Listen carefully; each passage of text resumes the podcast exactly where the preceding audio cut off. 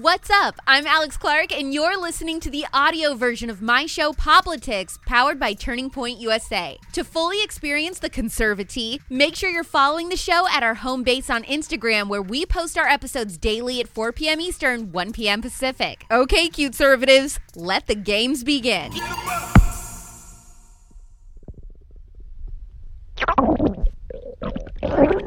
Good soup. Uh, shh, I gotta focus. I'm shifting the soup mode. First, Ultimate Cinnamon Roll Dennis Prager has ignited fury amongst women for giving a certain piece of advice on his show. I'll tell you what he said, and Cute Conservative Court will get to decide if it's messed up or all facts. Then we have to discuss a post made by my friends that own the pro life clothing boutique, Culture of Life 1972. A certain new dress of theirs has divided the internet, especially amongst Christians and Catholics. Is it inappropriate or totally fine? You won't believe what the LGBTQ community is mad at Netflix for this week. It is downright hilarious. And then we'll end on Hot Take Tuesday. I'm Alex Clark, and this is Poplitics.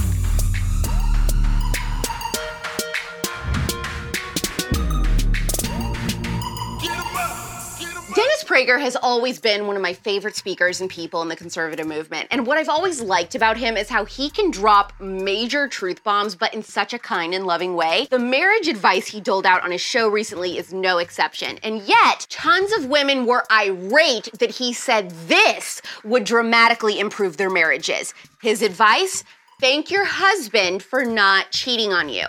Here's the two minute clip. Watch this whole thing, and then we're gonna talk about it. This is news to most wives. I speak uh, to, to the wife on behalf of her husband.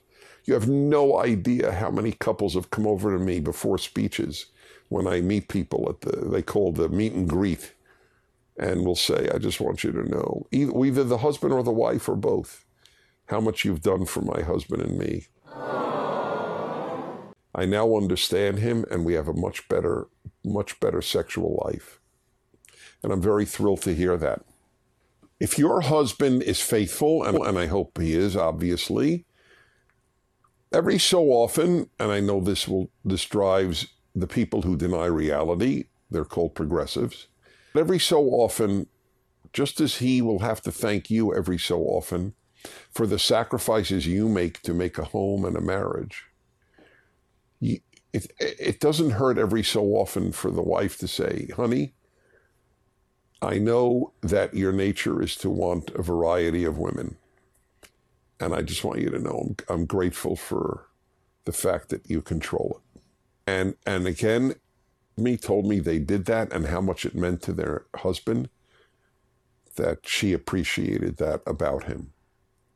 When a husband and a wife love each other, it is harder for the man to be to be faithful the whole time than for a woman.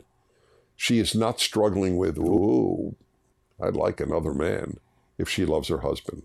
But no matter how much he loves his wife, if he is in touch with his nature and isn't in denial, and it may it may not be true in 5% of the cases, but in 95% of the cases, he still wants variety.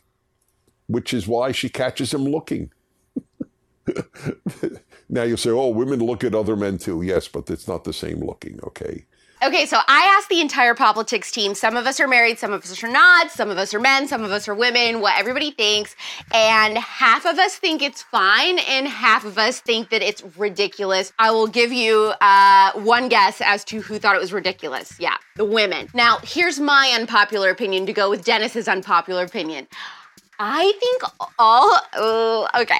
I think all the women who disagree with this simply disagree because they don't understand male nature, because men and women are so inherently different. We won't understand, we can't understand. That's what Dennis is trying to help us get. It's a lot harder for men to keep it in their pants for the rest of their lives with one person compared to women. Don't come for me! And so we should acknowledge that choice when they do and say, Thank you. When they continue to choose and stay loyal to only you. I agree with Dennis, but my girls on my team are cringing. But conservative court, you can let me know if you do or don't agree. Are you ready for your sentence? Sentence? But there must be a verdict first. Sentence first.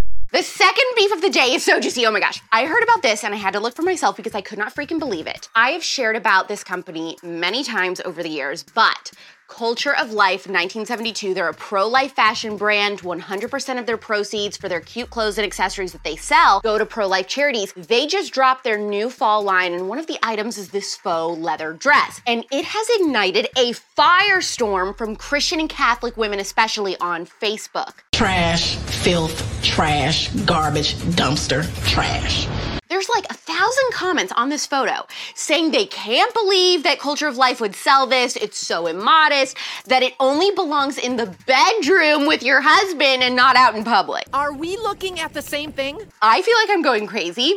There is nothing immodest about this dress at all. You can wear it wide neck or off the shoulder. It's fingertip length on the skirt. I honestly cannot understand the Christians and Catholics who just hate looking cute. Like, this dress hits all the modesty marks. I think they're just afraid of it due to the fact that it's faux leather. It is sexy, but it's still modest sexy and it covers all the right places. You don't have to dress like a nun for Jesus to love you. FYI. I think the dress is great if it's your style. It's not immodest, it's not inappropriate at all. And buying it, the best part, supports the pro life movement. So anyone saying anything else is a stick in the mud. You can find it at col1972.com and use code Alex when you shop if you're interested in buying the dress that broke the internet. Why don't you go back to your home on Whore Island? The third beef of the day involves Jeffrey Dahmer. Ooh, maybe beef wasn't a good choice of word there. Red, juicy meat. Netflix has been slammed for adding an LGBTQ tag to the new Jeffrey Dahmer series, and I'm cackling. Some said they felt disgusted and gobsmacked, and that this isn't the gay representative. That this isn't the gay representation we wanted. Well, guess what? Jeffrey Dahmer was a serial killer who murdered 17 people between 1978 and 1991, and almost all of them were young, gay, and African American. The truth is, Jeffrey Dahmer was gay. Not all LGBTQ representation is gonna be sunshine and rainbows. Not all representation in movies and TV of straight people is rainbows and sunny either. I don't get this. They're mad it's being pointed out that Jeffrey Dahmer was gay. That's the truth. I think it's important for gay people to know that because there are tons of men just like him that prowl on young gay men at clubs and bathhouses. It is a risky community to be a part of. That's the facts. Take them or leave them. But if you leave them, you're ignoring information that could potentially save your life one day. You friggin' gays! Let's get to the additional stories you need to know. Hot Take Tuesday. Yes, we know Taylor Swift isn't going to host the Super Bowl, but that doesn't mean she won't ever. The NFL asked her, and she said she's not until she's done re recording all of her albums, which makes sense. The bad news is no Taylor in 2023, but the good news is Rihanna has confirmed she is going to be the performer during the Super Bowl halftime show. So that's going to be fantastic and someone I think everyone can get behind. It is not looking good right now for Louisiana conservatives. The Daily Mail reported that police in New Orleans are resorting to hiring civilians to do detective work and administrative duties just after the city became the murder capital of the US. It also reported that the New Orleans Police Department suffered a staggering exodus amid the crime wave, with 150 officers quitting over the last year. The new plan aims to get officers back on patrols and leave civilians to answer calls and collect evidence when needed. Like, you and me are supposed to be out there helping with the murderers. I don't think so. This is what you get when you vote for leftist policies destruction, crime, poverty, and degeneracy. We're gonna straighten you out! This'll fix you! I checked out Kelsea Ballerini's new album, Subject to Change. To be completely honest, I don't like it as much as her previous albums, but one song I did like is Doing My Best, where she admits to having some sort of falling out with Halsey, who did a song with her on her last record. In the song, she basically says, If I would have known that we wouldn't talk anymore, I would never have done that song with you, and I regret it. Really juicy. You know Italy just elected their first female prime minister, and she is conservative as can be and completely based. Her name is Giorgia Meloni, and the establishment is terrified of her. We love her. Potrei farne tante altre di queste domande. A monte c'è quella che ci facciamo oggi, perché la famiglia è un nemico? Perché la famiglia fa così paura?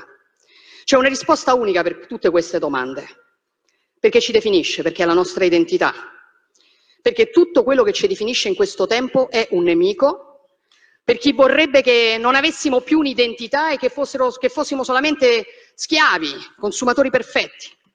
E allora è sotto attacco l'identità nazionale, è sotto attacco l'identità religiosa, è sotto attacco l'identità di genere, è sotto attacco l'identità familiare. Non devo potermi definire italiana, cristiana, donna, madre, no. Io devo essere cittadino X, genere X, genitore 1, genitore 2, devo essere un numero. Perché quando sarò solamente un numero, quando non avrò più un'identità, quando non avrò più radici, beh allora sarò lo schiavo perfetto in balia della grande speculazione finanziaria, il consumatore perfetto.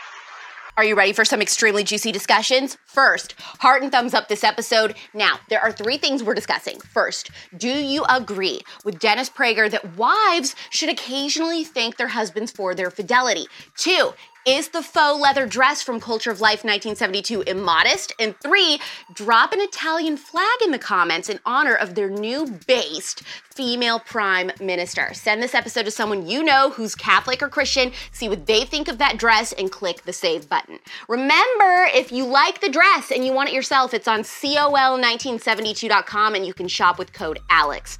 Poplitics is back tomorrow at 4 p.m. Eastern, 1 p.m. Pacific. It's pop culture without the propaganda every single day.